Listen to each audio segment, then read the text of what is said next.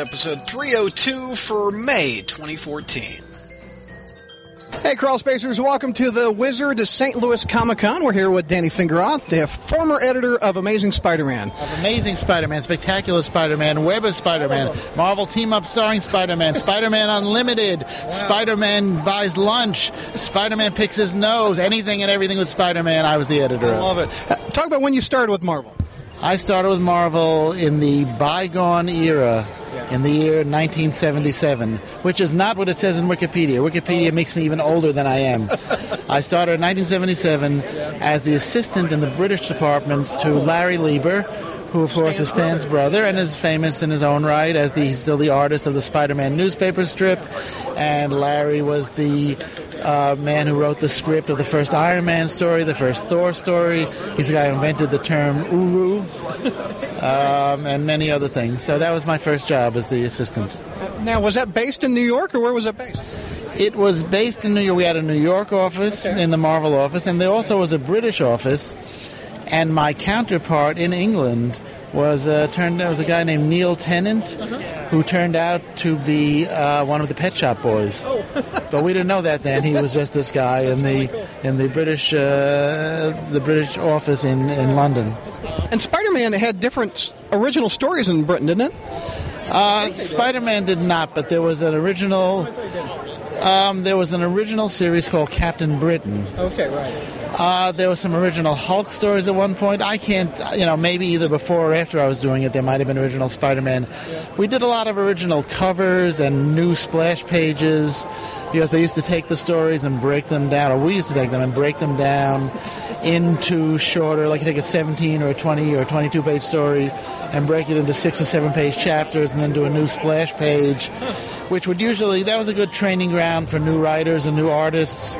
And uh, the, the, because the British had a tradition, maybe they still do, of their comics coming out weekly with a lot of short features in each comic. Kind of like we do now with weekly comics. I guess, I, I guess so. And then there was also we. Um, at one point, I was the assistant on the Star Wars comic, uh, which they were using in a comic called Star Wars Weekly that lasted. Uh, that that came out. We gave like 11 pages every uh, two weeks. Now every week. So that means we were using comics. Uh, the Star Wars uh, comics double the rate in, of, in America, so we were way ahead. That was the only one of the few comics that was way ahead of schedule, and I ended up becoming the assistant editor to Archie Goodwin on because I was so involved with that. Talk about your your love of Spider Man when you first discovered the character. I'm, I'm assuming you love Spider Man. I do, you know, I love Spider-Man. Um, I don't think I owned Amazing Fantasy 15, but I definitely bought Amazing Spider-Man number one off the newsstand. Wow. Um, What happened to it? you know, I, I, I uh, at, at various points in my life, I made misguided efforts at maturity, and uh, and so I think I either gave them away. I think there was a woman who lived in my building who used to uh, work at a hospital, and so I would give her comics to give to the kids. So yeah, no, I'm, I'm not. I have never been one of those people who puts things in plastic bags, and I probably should have been, but my collection is well thumbed and well worn. I like the story went to a sick kid as opposed to the trash can. There you go. Well, that's true. That is a good story. Um, so, uh, Spider-Man, I liked Spider-Man well enough. As a kid, my favorites was you know, far and away the Fantastic Four and Steranko's Agent of Shield. And I loved Iron Man. I, I, and I said I liked Spider-Man well enough, but I don't think I really appreciated Spider-Man till I was involved with the character professionally. Talk about how you became. Did you start as the editor of uh, Amazing Spider Man, all the titles? Uh, well, I worked. Um, I started, as I said, with as uh, I worked for Larry in the British department. Then a guy named Dez Skinn came over. He was a British publisher, and he actually, you might know him as the editor and publisher of Warrior magazine in the 80s. Dez, uh, you know, was convinced Marvel that maybe these British comics should be put out by actual British people. What a concept! um, and so at that point, I went into the mainstream. Larry went over to the Hulk strip and the Spider-Man strip, and I went into the mainstream editorial. I was, uh, I did a line of reprint books for Jim Shooter. And then I became Louise Simonson's assistant on the X Men books and Star Wars and Star Trek and Conan, and we had a lot, a lot of books.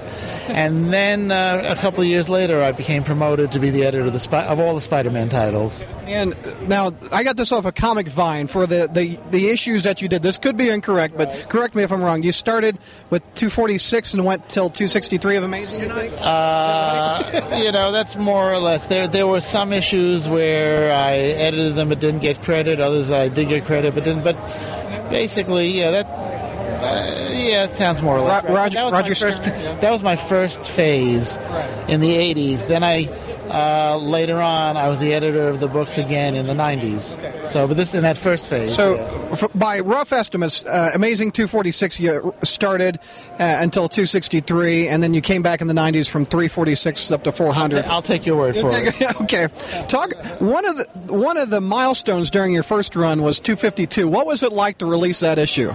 It was sold out. I couldn't find a copy of it. Um, With the black suit. Yeah, yeah, that was the first appearance of the black suit. Well, we knew it would be big, but I don't, I don't think anybody knew how big. And and uh, you know, there was um, a certain amount of trepidation because we were messing with the suit of this iconic character, and so people could just as easily have hated it, or I mean, they could.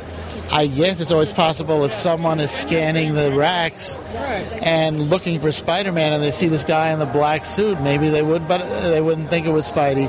But obviously, it worked out very well. Uh, It was a great cover that Ron Frenz and uh, and Klaus Janson did. Uh, it was a transition period between DeFalco, uh, between Stern and DeFalco as well. So there was a lot going on. And it was also part of the Secret War, you know, it was the beginning of the Secret War. So there was all this stuff going on. Nobody had ever really done a crossover of that scale before. So if I had to try to remember, I have a feeling I was probably as much or more concerned with making the um, entry, you know, the, the, the, all the comics ended one month with the characters disappearing into this big construct in Central Park, and then they then they emerge. So I think uh, the next month I was probably as much or more concerned with making that work.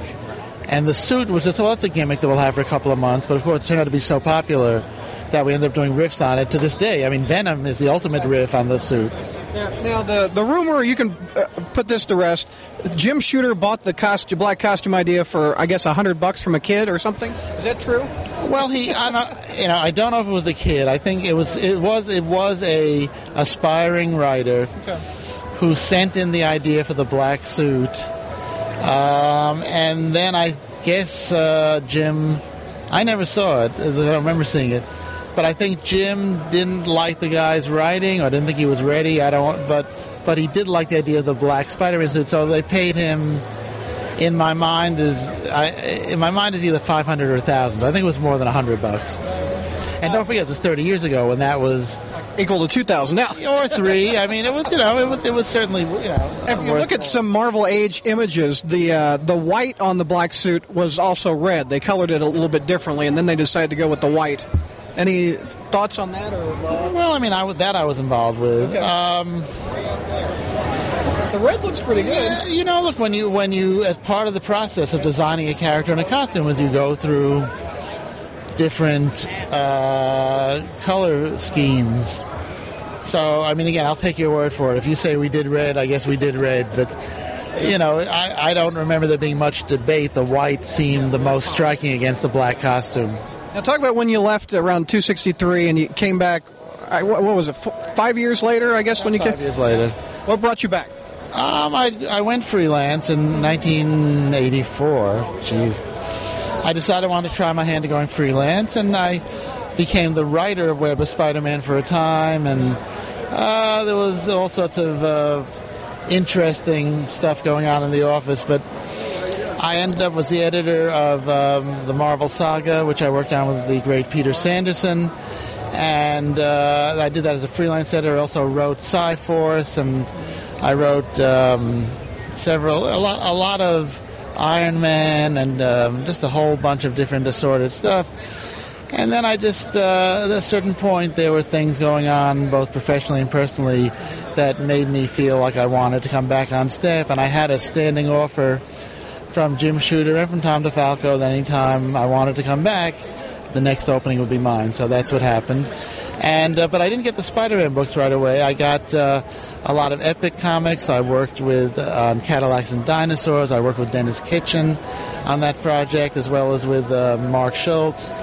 And uh, I was the editor who launched uh, the New Warriors with Fabian Nicieza and Mark Bagley, and uh, did a lot of stuff. I started writing Darkhawk, which I wrote every issue of. By the way, I love Darkhawk. Great 50 issue run. Oh, thank you so much. Don't forget the annuals. Oh, Um, 52 issue run? Three, three issue. Three issue run. There you go. and uh, and and then at about after I was back on staff for about a year is when the Spider-Man books came open again, and because you know you walk away from a franchise like Spider-Man and you think, well, I'll never see that again, and then suddenly Tom DeFalco called me into his office one day. We've been having an argument about something, and I thought he wanted to continue the argument. And I, so I just like went in and just really, it's the- like after five, and I was just like, whatever. And he goes, I got three new assignments for you. Oh, what?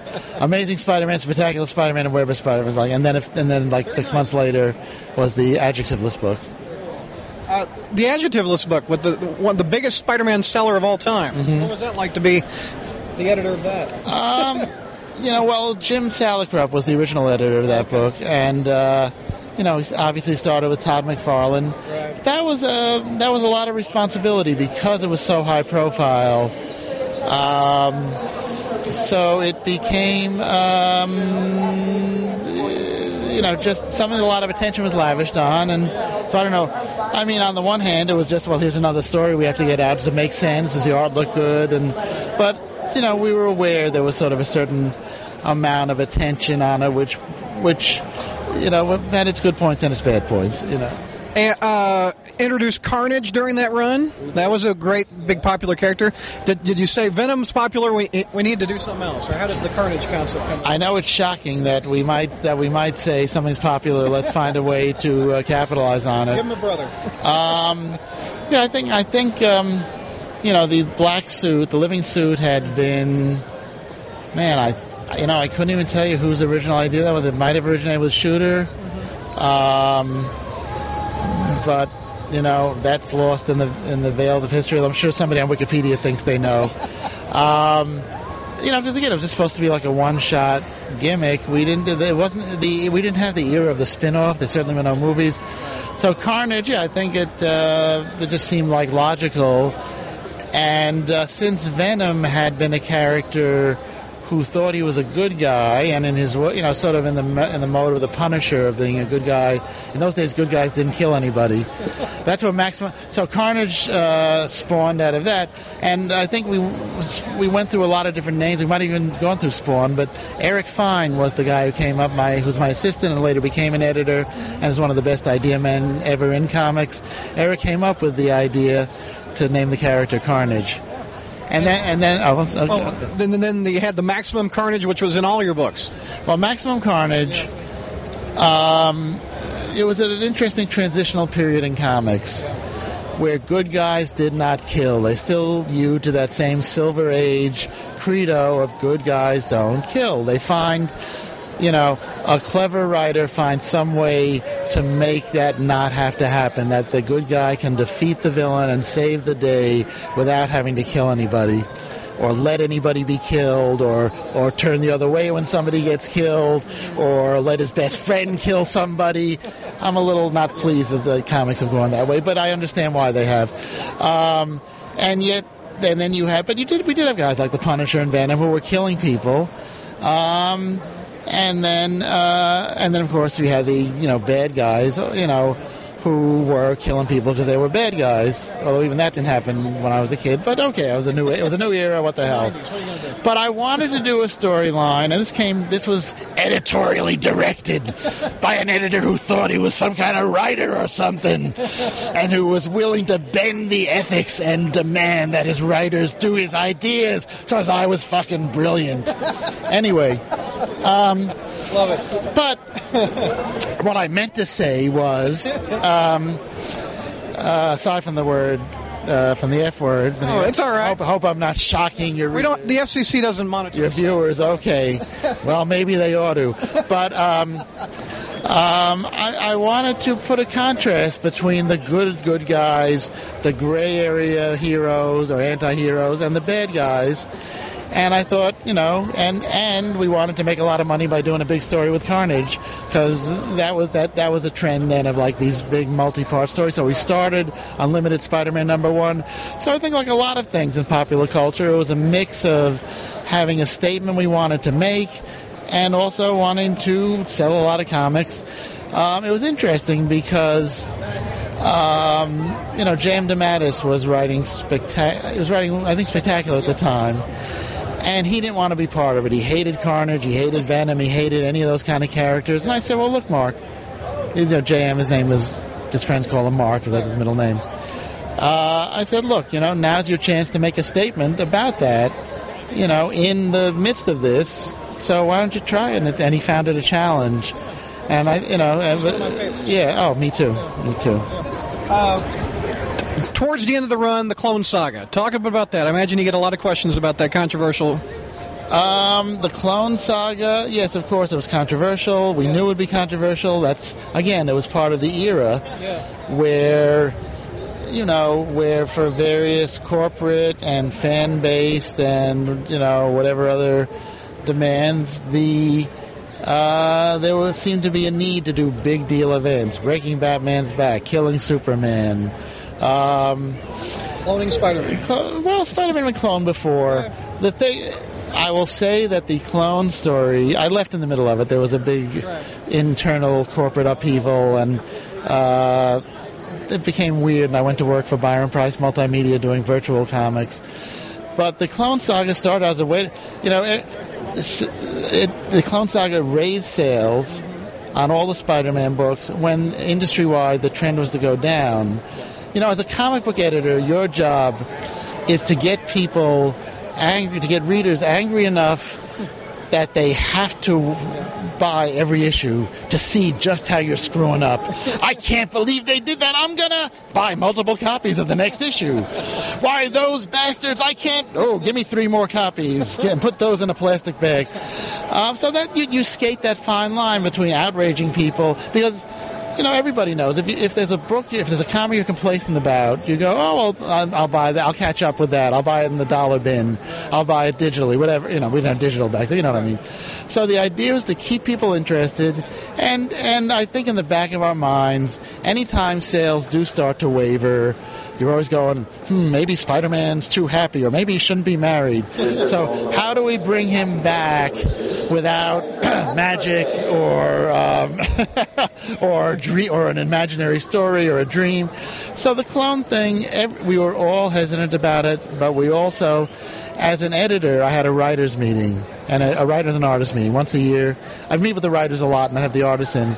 Uh, once a year because the writers mostly lived in the New York area. And my writers were so excited that in the um, conference, in the hotel where we rented a conference room, the people next door were complaining to the management about how loud we were being. Well, as an editor, that's what you want. So I just thought, you know what? My writers are so excited about this. I'll take a chance. And then that's how we got Tom DeFalco hooked into it because Tom was skeptical, and then he came in. And, uh, you know, you have to take a risk. And as I say, you know, I can't vouch what happened after I left. I think then there were other marketing and and commercial forces that demanded that the books, you know, th- well, they keep saying that the storyline go on and on because it was so successful. Um, and of course, the thing that people most remember is that the oh, well, that Peter was the clone and the clone was Peter. And you know, I mean that uh, a it went back eventually, and as you may know, they've reprinted all those stories in in color and paperback. Selling. Yeah, they're still selling. So, you know, yes, I mean, uh, I was the editor of that greenlit it, you know, with, with my fingers, toes, and everything else crossed. Witness protection, but you sold a lot of. That's right, yeah. okay, we've got uh, several, two pages worth of questions. Incredible. From our message board. They love you. From my vast public. the first one is from Big Al, and he says, uh, Do you have a Spider Man story that you worked on in any way as a writer or editor that you're particularly proud of? And on the flip side, are there any stories you wish you could go back and improve on? Uh, well, I was always proud of the Deadly Foes of Spider-Man, which, which is on your available is available uh, in trade paperback with the Lethal Foes of Spider-Man. I was always proud of that. You know, that was I like the. Uh, it was an idea that uh, John Byrne and Mark Gruenwald had toyed with in the 80s, and they never did it. And I said, uh, mind if I take that and run with it? It was just a basic, like one sentence idea, and they said, sure. You know, I love the idea of doing uh, from the point of view of the villains. Yeah. I love working with Kerry Gammill and Al Milgrom, and I just thought it was fun to really get into those characters' heads and sort of, you know, I, I thought, you know, that they were villains uh, who were kind of workaday villains. You know, they were bad guys, but they mostly wanted, you know, the revenge, you know, revenge on their enemies and money. And I thought those were things that most people could understand. One of my fa- one of my uh, regulars on the site is a big fan of Stegron, and and Stegron, a big fan Stegron, of Stegron. Ste- I love Stegron. I love, Sp- I love a Swarm. Swarm, I love the yes. guy who's made out of bees. He's a Nazi made of bees. Yeah, I forgot. That's right. that. He is. A, you know. Uh, Big Al asks, also asks, uh, what, whose idea was it to reintroduce Peter Parker's parents in the early 90s, and was it always the long-term plan to reveal them as imposters? Hundred percent my idea. Okay. Um, just because it seemed like, again, you go through the mythology, and you go, what hasn't been dealt with? And you go, well, Peter's parents, and uh, yeah, it was always the idea.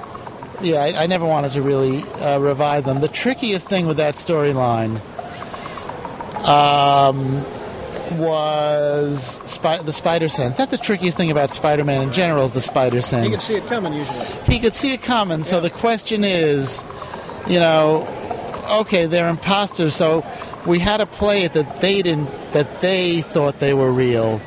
Because the minute that they think that they're imposters, then. You know, then the then the level of spider sense, Yeah. right? You figure the spider sense always has a background time. There's always some danger. Somebody's pointing a missile at New York, or somebody's, you know, And the black suit didn't set it off. That's one of the things they got around this. well, that was, I guess, because right, that was right. But that was, and that was the thing. Anything with Spider-Man. Yeah. So that's the tricky thing, you know. But I never intended for them to come back fully, but I wanted to play with that. And uh, the right, for them to be robots? Or? I think, you know, were they robots? Were they androids? There was some. You, uh, we had some fancy name for them. They were uh, human. I forget what it was. We something. They were basically androids, you know. Right, yeah, they're like data. I Yeah, guess. but that, but that was, um, yeah, that, uh, that that's something I clearly remember, you know, wanting to do, and you know, and, Big, Big Al also wants to know your opinions of Ben Reilly and Kaine. uh, what's my opinion of Ben Reilly? Um, I like Ben Reilly. I mean, I, I, um, uh, I, again, I thought it was interesting, uh, beyond interesting, fascinating what the writers did with the character to give Spider-Man essentially a twin brother, somebody with a lot of his memories, somebody who maybe had a different view of the power and responsibility equation. Uh, and who was the other one? Uh, Kaine. Kaine. He's the. Yeah, yeah, I, I know Kaine was. Yeah, Okay. I mean, I know, they, I know they've done a lot of stuff with Kaine. I like, you know, I like. I, I, I, if I didn't, I mean, one thing about being the group editor of Spider-Man is if I didn't like those characters, they They're wouldn't have, they wouldn't have happened. So, I like the concepts. I like, you know, Spider-Man. Really, look, the great thing about Spider-Man. And uh, I just saw the Captain America movie yesterday, but I won't give you any spoilers. But seen it yet, yeah. you know, I mean, er, right? In a way, every superhero is the same, but every one of them emphasizes something different. So if Spider-Man's big thing that's different is the emphasis on power and responsibility, well, again, Kaine is another riff on that. You know, uh, so I, I always well, I think because really there's a limit. Right, a well choreographed and well drawn and well written fight scene is great, but at least for me, it's all about the characters and their backgrounds and the soap opera as much or more than the cool powers. That's what that's what kept me coming back as a kid, and I have to and I have to figure that a lot of people are like that. Uh, and during your run, you, you uh, put out Amazing uh, Spider-Man 400, and that killed Aunt May. What do you think of the character's resurrection a few years later? Uh, it's comic books. Yeah, exactly. Uh, Bucky came back. yeah. Bucky came back. The only one who hasn't come back, Uncle Ben, is not yet come well, back. Well, Uncle Ben came back from an alternate universe with Peter David once, Ah, okay. and who and he saw Jarvis dating Aunt May. Right. Anybody else not come back? Zemo came back. Yes. Uh, you know, it's um, if they can get a good story out of it. I'm, I'm I'm a big fan, say, of the Spectacular Spider-Man. I mean, I everybody knew going. I mean, I'm assuming I don't have any uh, special knowledge, but I'm assuming that Peter will somehow come back as Spider-Man. He just I- came back this past night. Okay, and I. you were right. Right, and I'm assuming that Doc Ock will somehow, because you know we killed Doc Ock in uh, in in one of the, in the um, in uh, when when what's it, when Kaine when Kaine snapped his neck that time, you know. So you know, I mean, people that's a sort of part of you know if there are modern myths, then they die, they come back. You know, it's it's it's no longer an audience of you know kids from 8 to 14 it's people reading them for years and years and i think they you know but it's fun to go to see them die and how they're going to do it this time Uh, Iron Patriot is the next poster. He wants to know: Are there any creators or story pitches that you initially rejected but came to regret? who was the iron patriot He's uh, uh, Rhodey, Rhodey uh, took Iron Man's armor. He was in Iron Man one, two, and three. I, oh Oh, wait a minute, Iron Patriot. Hold on, that's that's uh, Norman Osborn in the suit. that, I never, uh, that, that wasn't me i had nothing to do with that No, no, that's just his handle. oh that's his name. Oh so what's his, what's his question? What's his, his question? question is: Are there any pitches that you rejected but came to re- regret? uh probably but i can't i mean i'm sure but i can't think of them right now you know. Any funny stories involving the creators during your time on Spider-Man that you can share? Uh, well, I will just. Uh, all I'll say is, don't ever play pool with Sal Buscema for money. Okay, that's that. That's all I'll say about that. Don't, Speaking of Sal Buscema, thank you so much for being on that podcast. That that was my all-time favorite podcast we did when we was a lot celebrated. of fun. Thank you. Thank you for inviting me on that. Uh, Mr. Metz, that's his handle. no character. Uh, he, I really enjoyed Right Now. Just on the first page. We, we're, we're halfway through the first page. I really enjoyed Right Now, and the, Enjoyed right now. You'll love the best of right now. he also enjoyed the two-part Sonic the Hedgehog story. You got that? yeah, yeah. Is that on there? Okay. No, Uh, I don't have the Sonic. So thank you for those. You're welcome. And, you. and his question is about the deadly foes of Spider-Man, which is Which is right here. Yes. Okay. came out more than 20 years ago, but the trade paperback is available on Amazon is, and is a major inspiration for the critically acclaimed Superior Foes of Spider-Man Monthly. I guess that's just a that's, that's just- Okay. he loves your stuff. Well, thank you very much. And why do you think the uh, the story has that kind of staying power? I guess the the, the villains aspect. Um, well, I, I think there's two things. I mean, I think there are more older readers than ever, and even for the younger readers, so much material is available now in in reprints and digital uh, from their fathers and brothers and uncles. So I mean, I, th- I, I- think we live in this golden age of accessibility of comics.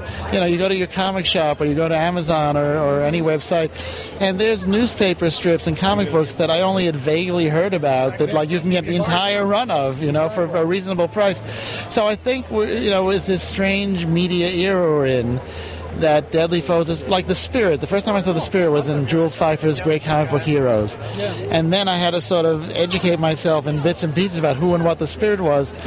I think I think it's different now, so that maybe people have heard about Deadly Foes. So when just like they've repackaged the clone storyline, or you know, or, or Psi, Psi-Force. Who would have thought they would repackage Psi-Force? You know, but it, I mean, you know, never mind my writing, but Mark Texeira's brilliant, you know, artwork is wonderful. Yeah. So I, I just think we live in an era where everything exists simultaneously and people can pick and choose.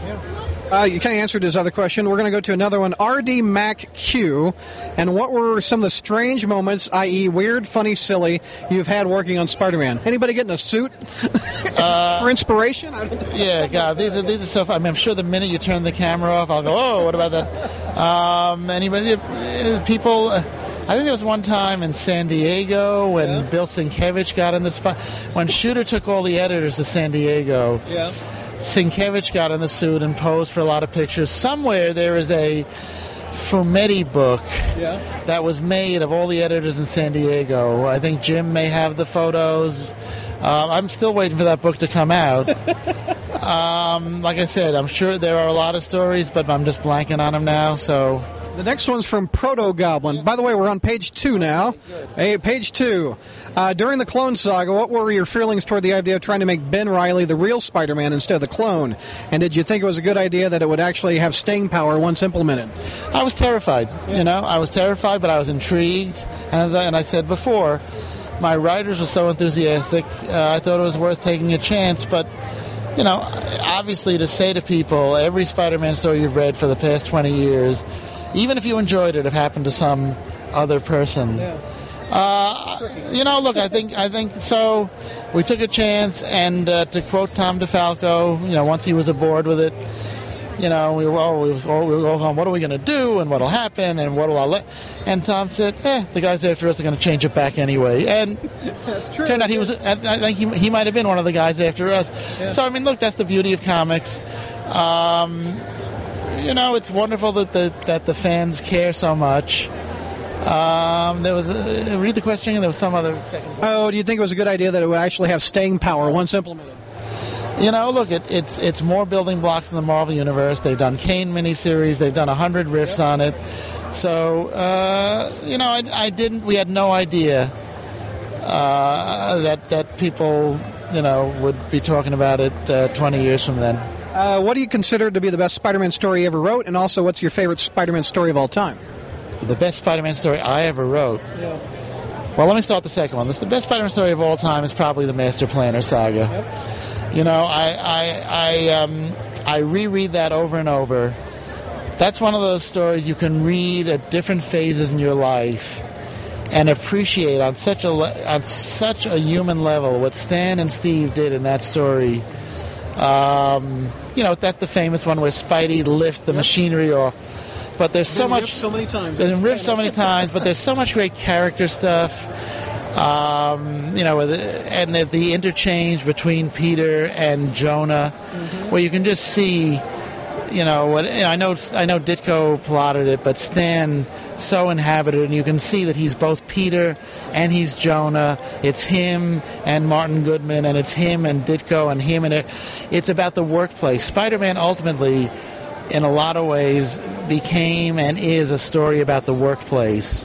And you know, a lot of our favorite uh, TV shows are about the workplace because the workplace is a surrogate family, and just they were cooking on all cylinders there.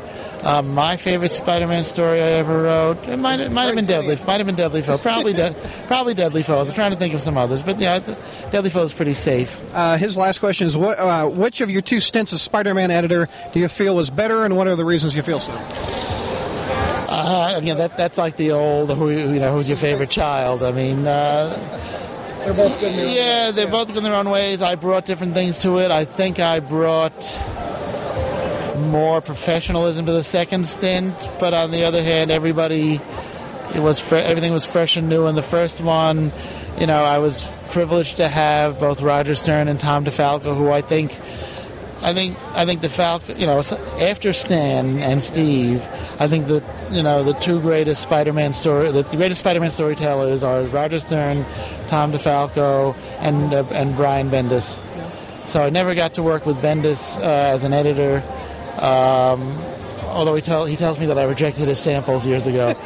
um, but but you know, yeah, I got to work with just the world's foremost authorities on Spider-Man. Lockdown. I, I loved a lot of the supporting characters that were brought in during the Clone Saga, such as the Daily Grind characters. And do you feel that after Ben died, trying to move some of the cast to Peter's life was too difficult for writers, or just didn't fit in with Peter? Supporting cast is tough, especially with a character that's in three or four monthly titles and guest stars. Um, so, uh, so I'm, I'm, you know, I don't really, I'm not really conversant in everything that happened after I left. Uh, the uh, the edit the, the dropped off. position. they drop off. It's hard because especially when you have Peter and uh, and and Ben and Kaine. But I mean, I think you know I'm always in favor of you know and again what I love what Bendis does. Uh, with Ultimate Spider-Man and in general is to make the supporting characters important because you know the main character is is is is as is the pers- the main character is the figure that the supporting characters reflect off, and they all respect a different aspect of the main character, so they're all really important. Uh, Sir Spider Monkey, that is his handle. I didn't. Looking back on the Spider-Man parent saga, what did you learn and what would you do differently? What did I learn? Um, you know, I would probably plan it out in more detail. You know, what happened is as the editor, you come up with the idea and then you give it to three different writers who are, or four different writers to go through all these different comics. And uh, I probably would have built to more of a climax than we did. Um, It was Harry Osborn behind it, I guess. uh, it was right. Ultimately, it was Harry was the jackal. Who- I think it was Harry. Ultimately, it had to be somebody who knew Peter's identity.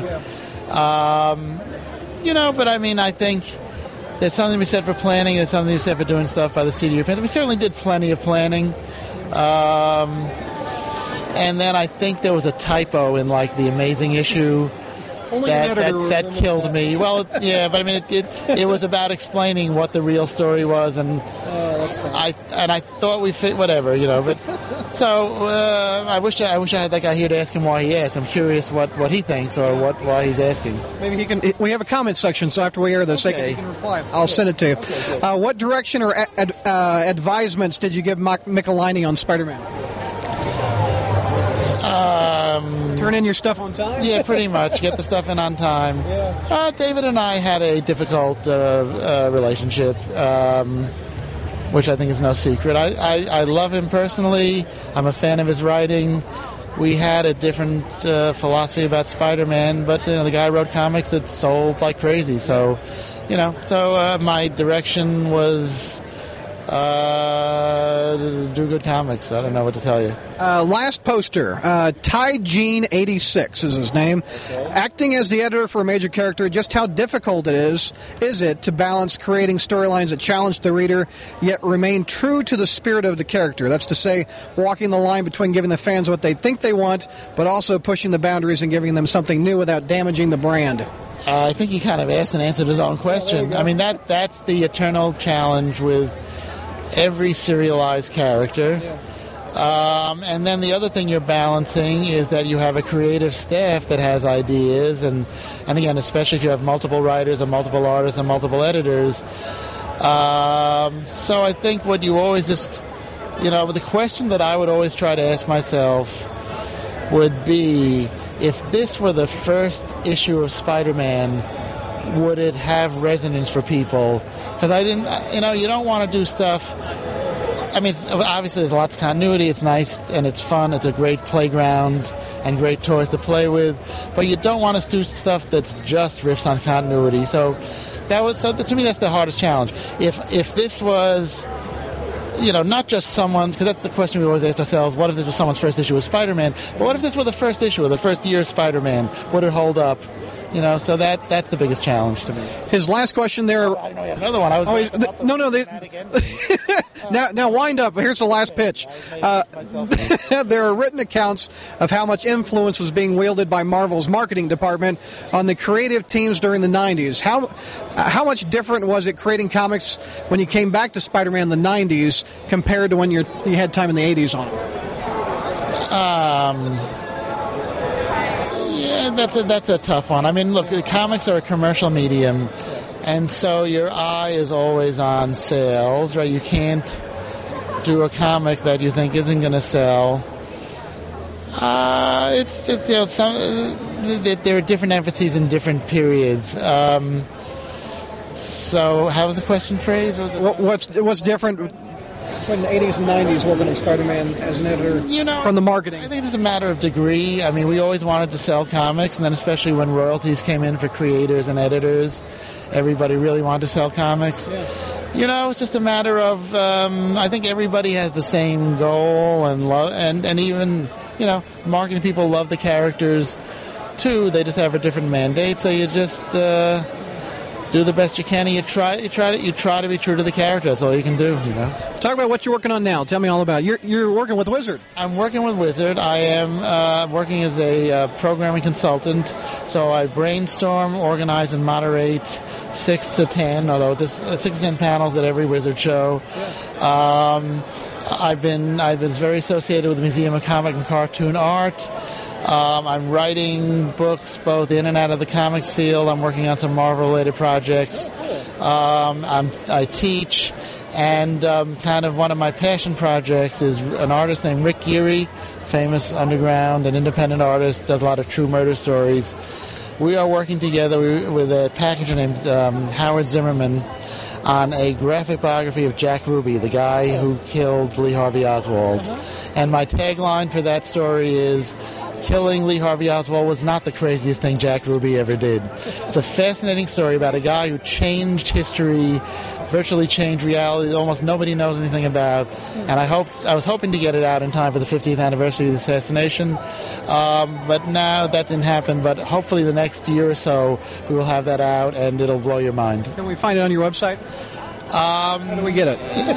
well, when it's ready, believe me, you'll know. Okay. Best way to get me, I think, you know, I have a website, but I have to admit I'm not that diligent. Facebook, Twitter, those are probably the best ways to find out. If anybody wants to contact me, Danny at DannyFingeroff.com. The website is good, at least for email, and, and for a general background on how wonderful I am. All right, Da- Danny, it was a pleasure. I thank you very much. Thank you.